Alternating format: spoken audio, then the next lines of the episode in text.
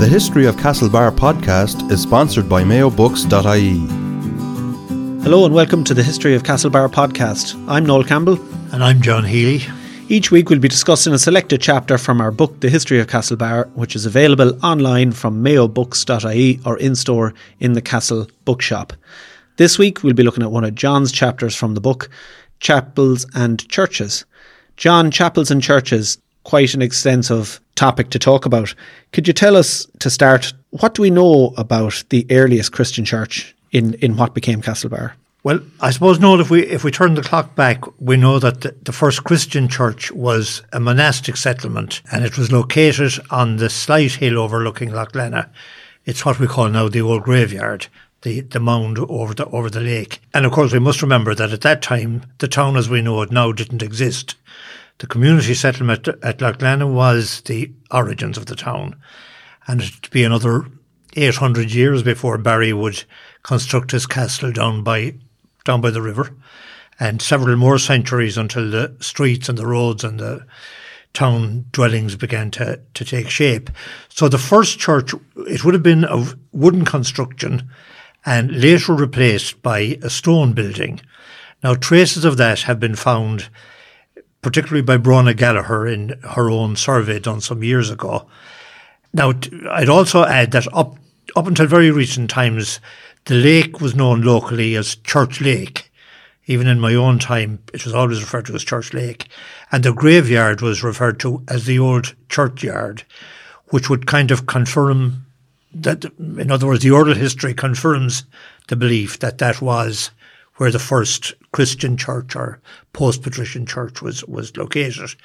Now, with the Reformation and the suppression of the Catholic faith, that church was taken over by the Protestant faith the church in the graveyard was taken over in 1603 or thereabouts, and it continued in use until 1739 when Christ Church was opened. It continued in use, I should say, a Protestant church.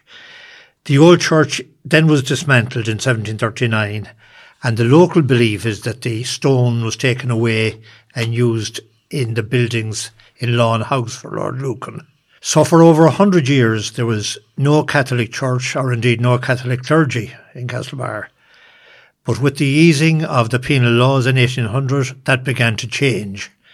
Father Denis Egan became PP, the first PP for a century in around 1797 or 1798. And he set about building what would become known as the Barn Church. I think officially it was Our Lady's Church, but it was always known as the Barn Church. And this was located between the present church and the monastery, where the car park is now of the of the main church. And that's where the Barn Church was. It was a fairly basic building, stone flooring, no seating except along each wall. The congregation stood or knelt in the middle of the of the, the floor women on one side, men on the other. Uh, there was an organ gallery and loft, all right, but that was it. The Earl of Lucan donated the first organ for the church and was present at the dedication. Now, Father McGee became PP in 1871, and his first objective was to replace the barn church. Now, the barn church, as you can imagine, it was built fairly quickly. It was in a fairly decrepit state after 70 years.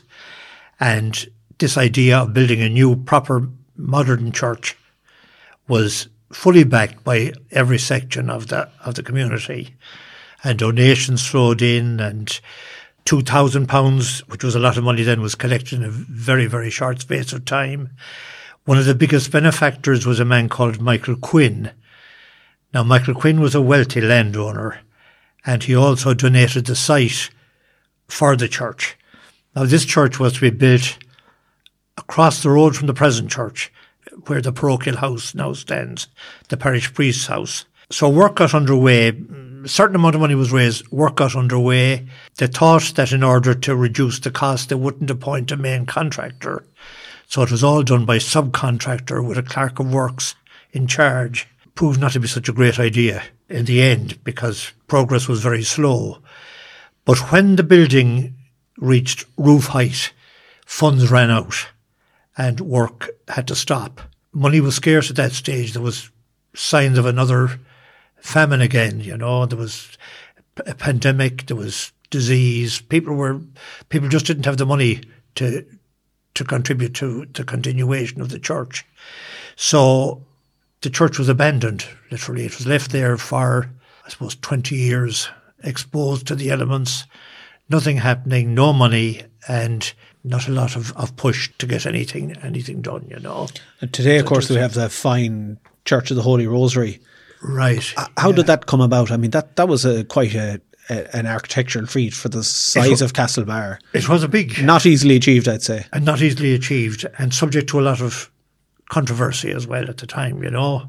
Father McGee had been the PP who had started the abandoned church.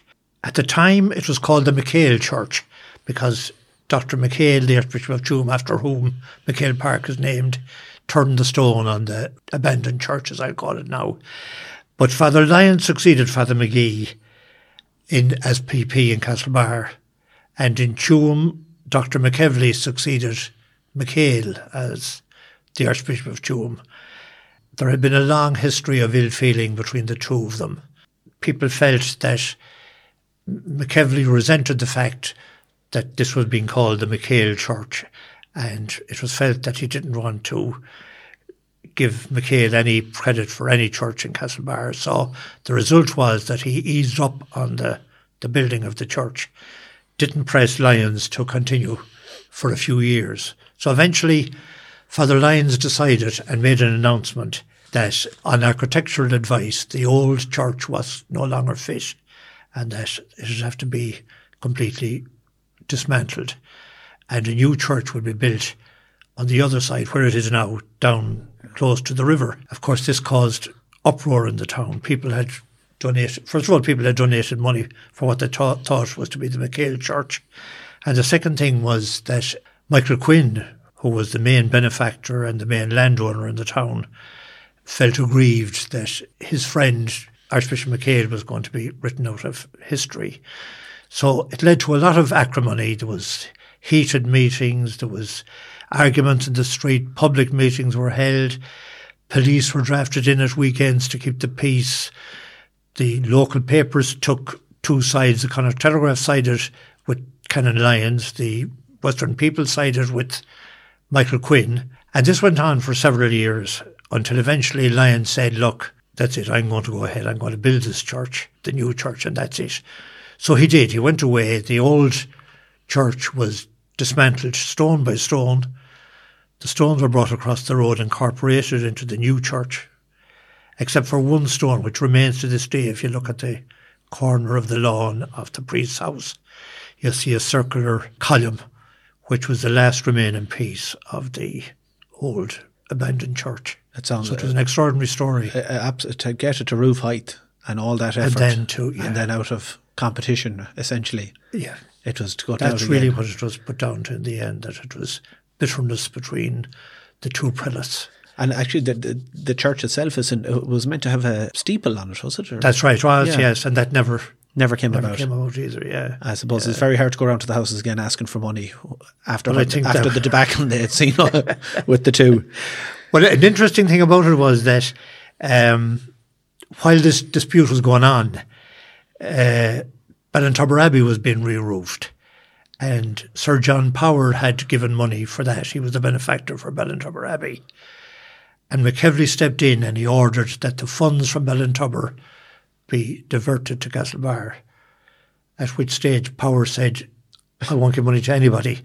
So they both they both lost both Ballintubber and Castlebar lost out. The money was never paid up, yeah. My yeah, goodness. Yeah. Of course, the two big religions in the town were, well, I suppose it was the Catholic Church, and then you had your Church of And Ireland Church as well, which Ireland, was yes, you mentioned some of the origins of the old Church of Ireland building up there. That's true, yeah, yeah. It's it's the oldest public building in the town, as you know. So it was opened it was opened for worship in seventeen thirty nine. In fact the, the plaque to that is still on the wall inside the main gate. And it replaced that church of at Lough Lannagh, which had been there since since sixteen oh three.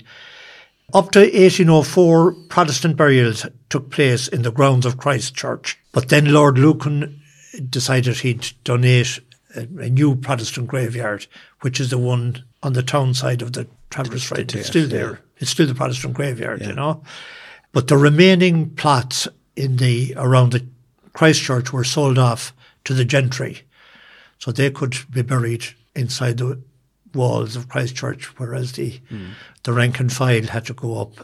But the money was used. The money raised was used to repair the church, which had been badly damaged in 1798. Of course, mm. it was and I think it was damaged in a storm some years afterwards. So the money was well spent, or mm. it, was a, it was a wise move to, to do that, you know? Yeah, that's probably a little known fact that that is the Protestant graveyard and people are still actually being being buried. Being buried. That is correct. Yeah, yeah, to the present day. Yeah, yeah. Uh, there was a uh, recent last year. I think was the most recent burial there. If anyone got the opportunity, to go into Christchurch as well. Very interesting inside all the plaques and the history of the Binghams and uh, yeah, it's, it's quite interesting. Yeah. Of course, there was there was you know other other religions in the town, John, like there were in most towns. You know, those Presbyterians.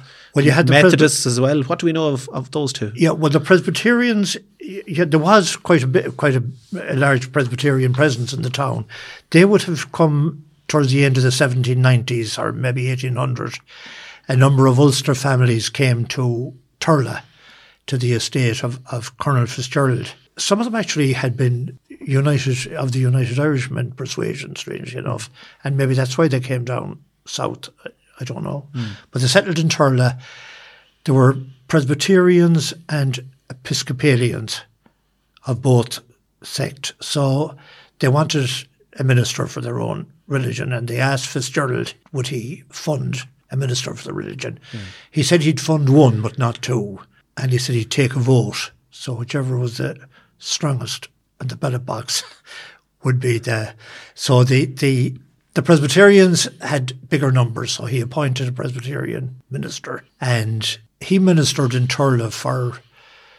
It was originally Turlough Parish. They didn't come into Castlebar much. You see, they were based. They were based in Turlough, in which there were, I think, maybe forty families. In by eighteen twenty-five, I think there were forty families in the church in the Presbyterian church in Turlough. Quite a lot. Uh, quite a big number. Quite a big number. They were anxious to get into Castlebar, so eventually the rector of their church, Reverend Andrew Brown, conducted a service in the courthouse. I think that first service was held in 1854. And he did that every week for nearly 10 years. They were still looking for the premises in Castlebar. So uh, a Dr. Christie, who owned property down at Lord Charles Street, offered his place to the church and they bought it and the foundation stone of a Presbyterian church was laid by a man called Henry Todd. Now there was a very big company in Dublin called Todd Burns and Company. They were a retail shop. And this Henry Todd was one of the principals. He turned the sod on it. They built the church. It was called the Kirk. Uh, it had a, a manse on one side and a, around the corner in Richard Street they had a small school. And that lasted it was at its height while the Scottish regiments were stationed here, you see, because they would come to the Kirk mm. every Sunday for service. It was always a big occasion, you know, parading through the town and that sort of thing. When they left, the, sort of the numbers fell off, and eventually they decided they'd sell off the property. So a Mr. Ryan bought it in 1923. He bought the whole lot, the church and the manse and the, the school. And he lived there with his family until the 1940s. And he sold it again. It was divided up then to, into private residences and sold. But the Kirk became Kirk became a lot of things. It was a dancing school. It was a boxing club. It was an auction rooms for furniture. Yeah. Brian Morden's father ran auctions there. It was a, a workshop for Paddy McDonald, the building contractor, Sean yeah. McDonald's father. And eventually it became an art gallery owned by Paddy McGuinness and now it's the Tulsi That's restaurant. Right. So it has gone the full the full gamut from a house of worship to an Indian restaurant yeah. with a lot of a lot of stages in between, you yeah, know. I remember the excitement when the McDonald one opened up. People thought it was uh, kids of our age thought this was McDonald's coming McDonald's, yes. different McDonald's, a different McDonald's completely, exactly. And exactly. and and and the John Wesley connection with Castlebar. He's a strong connection, of course, to the That's right. Visited strong the town. connection. Yeah, yeah. Um, Wesley visited Ireland, you know, many, many times. Uh, and he was particularly friendly with the Brown family in Rahins. He used to stay with the Browns when he'd visit Ireland. And in 1785, he turned, he laid the foundation stone for the Methodist Church on, on the Mall. And it said that it was the only, he had been in, in, in Ireland 20 or 21 times, which was the only time, it's the only church that he had laid the foundation stone, funny enough. I don't know what, what coincidence that was. But uh, yeah, it was, it was a, a fine church and unusually it had a manse residence beside it, mm-hmm. plus a walled garden. I think you, you might see the walled mm. Where our footballs used to win when we played yeah. on, the, on the mat and we weren't able to retrieve them. And it was, they had very good relations with the Church of Ireland because the minister, Wesley was invited up by Ellison to preach in the Church of Ireland. And the Methodist Church was made available to the Church of Ireland community when repairs were being carried out in, in the church. But just a couple of things about it. One was that they were always harassed by young boys playing football and hurling while service was on, uh, with the result that they had to petition the Urban Council several times to bring in a law to prevent this ball playing during divine service.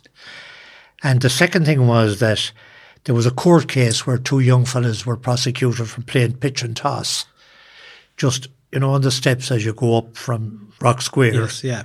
They were playing pitch and toss while divine service was being held inside. and they were severely censured and given the Probation Act and told not to play any more pitch and toss while the. And what kind of a racket could have been created with a few coins or whatever they were playing? Well, with? I suppose there might have been a lot of yahooing and and cheering when the two heads had come up, or whatever it would be. But eventually in 1985, I think, no, earlier than that, I think maybe nine, uh, the Reverend Crawford was the last one. Sorry, Reverend Farley was the last one. And he left in 1958.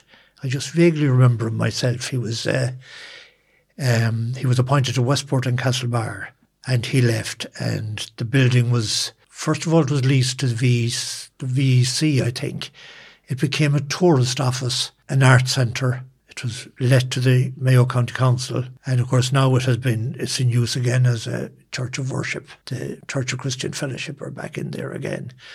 But in 1985, there was a ceremony, a small celebration. Mary Farrell was the curator there at the time, and it was a small celebration just to mark the bicentenary of the of the building. And Frank O'Reilly, my neighbour on the Newport Road, constructed a model of the town of Castlebar in 1785, which was put on display. Don't know where that is now, but it would be interesting to know. But uh, to great acclaim, it was a big, big occasion, big occasion. But yeah, that was the story of the. If anyone knows where that model is, it'd be nice to get our. Wouldn't it? It'd be nice to get our hands on it. Wouldn't it? Yeah, uh, yeah. My, uh, and and of course that the Methodist church there would have been the centre of all of that. Of all of it, yes, around yeah. the barracks and the courthouse. etc. that's true. That's know, true. Quite a busy part of town yeah. as it is today. Yeah. Just to go back to Christchurch again, I don't think any of the none of the Lucans are buried in Castlebar, but their predecessors, the Binghams, are. And there's a memorial tablet to Sir Henry Bingham. It's already it's in the the Christchurch. He died in 1714 and the inscription reads, In a vault near this place lieth Sir Henry Bingham.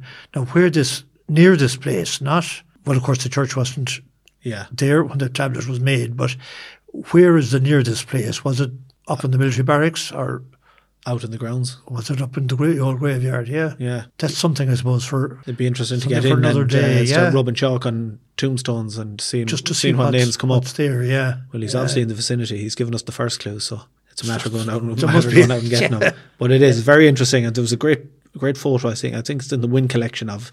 A, it must have been a service just starting where obviously the Bingham's got the front seats and it shows some of the, those attending the service in Christchurch just looking back to the door. Really? I think it was Wynn that really? took that picture, right, right, and you yeah. can see them all starting in very small numbers, of course. So it must have been kind of the dying ages of the ascendancy yeah. and. Uh, well, even to this day, the, the, the the top pew in the church has a plate saying Earl of Lucan. That was his. Even today, you know. Do we know is there anything left of you know the churches are usually reused especially some of the more uh, more cherished possessions of a church. Was anything ex- does anything exist from the Barron Church Barn Church? Did move into the Church of the Holy Rosary, crucifixes or anything? All of the material and the, the, the sacred instruments from the church were moved over. It would make sense. Yeah, Yeah. were moved eventually into the into the new church. The Barn Church continued actually, while the while the abandoned church remained abandoned. The Barn Church was still in use until the new church, church of was, the Holy was Rosary ready, opened. Which happened in 19, 1901. Thanks, John. That's a very interesting insight into the several denominations that operated here in Castlebar. Before we go to an ad break, we're going to take a look at an ad from the past. John, you found an interesting one for us. Well, this one, Noel, comes from March of 1956, and it was it's an ad in the Connaught Telegraph, issued by the Department of Posts and Telegraphs. It's headed "Unlicensed Wireless Sets." Warning in big black type. In view of the evasion which is believed to be taking place still in the payment of wireless license fees, it has been decided to conduct an intensive nationwide campaign against holders of unlicensed wireless sets beginning on Monday next, the 5th of March 1956. Holders of unlicensed sets are urged in their own interests to take out licenses immediately as it is intended to prosecute every offender discovered during this campaign. A license may be obtained at any post office at a cost of 17 shillings and sixpence, issued by the Department of Posts and Telegraphs.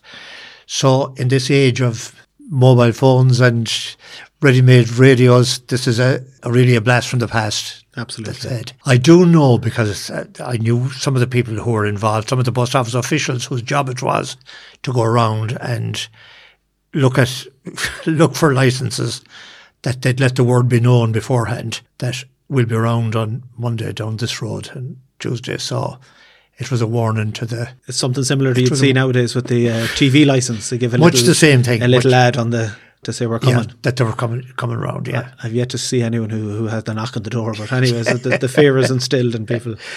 I had a, there was a relation of mine was worked in the post office. His job was to go around, but there was a man prosecuted for not having a license. But my friend went in and gave evidence that, in fact, he was only tampering what appeared to be a Philips radio that didn't appear to be working well. Uh, at which case, your man got off with uh, a severe warning from the bench. But I presume that he took out a radio, a radio license immediately after that. But that's an interesting, an interesting sign of the times. The Connaught Telegraph, serving the community since 1828 and now reaching 1.5 million people per month on our online and print platforms. Since opening our doors in 2017, Bridge Street has evolved into a community hub, a bar, meeting place, and event space for locals and visitors to Castlebar. With weekly music sessions and performances of all genres, including a monthly Bridge of Song showcase of up and coming singer songwriters, Bridge Street Castlebar keeps her lit. We'd like to invite listeners to submit any comments or questions or suggestions for discussion on the podcast. You can contact us at historyofcastlebar at gmail.com. And of course, we'd welcome all input from our listeners. We have a query in from a John Fahy, and it's quite a broad one and quite interesting. Now that uh, an Earl of Lucan is back in place, John, will we ever see a return of the Earl?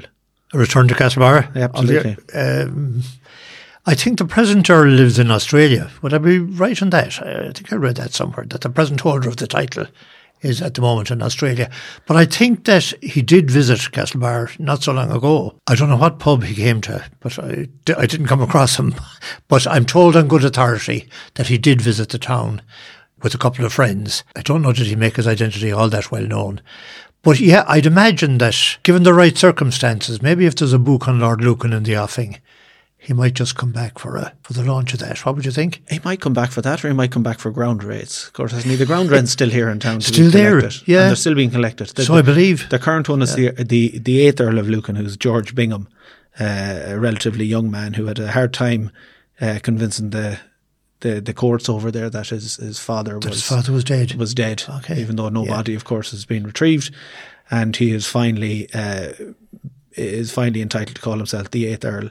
Um, I don't what I don't. I think he's only in his fifties. He's quite a, a young man. So, um, as far as I know, the the rents are still being collected. Probably a very small fee. Very small, yes, I Uh, think so. But they're still there. Will we see him come back to town? I'm not sure. What kind of a reception would he get? Just going to ask you that question. Would there be a welcome for him? in all this, he- in all this Will and Kate frenzy, could we make them? A, are we going to make? It? That's true. uh, yeah, George yeah. and his wife. Maybe there the would be a ones. welcome. For, well, I suppose their history was so varied. You know, you had, you know, a very oppressive Lord Lucan, and then you had a very benign Lord Lucan. So That's very true. Yeah, You know, He- the, the- fourth Earl did a lot to make up for the Made- the third Earl's oh, absolutely. uh, harshness and bad treatment. of- most generous to, to most generous to the town. So yeah, yeah, we'd look forward to seeing him, Noel. We'll see.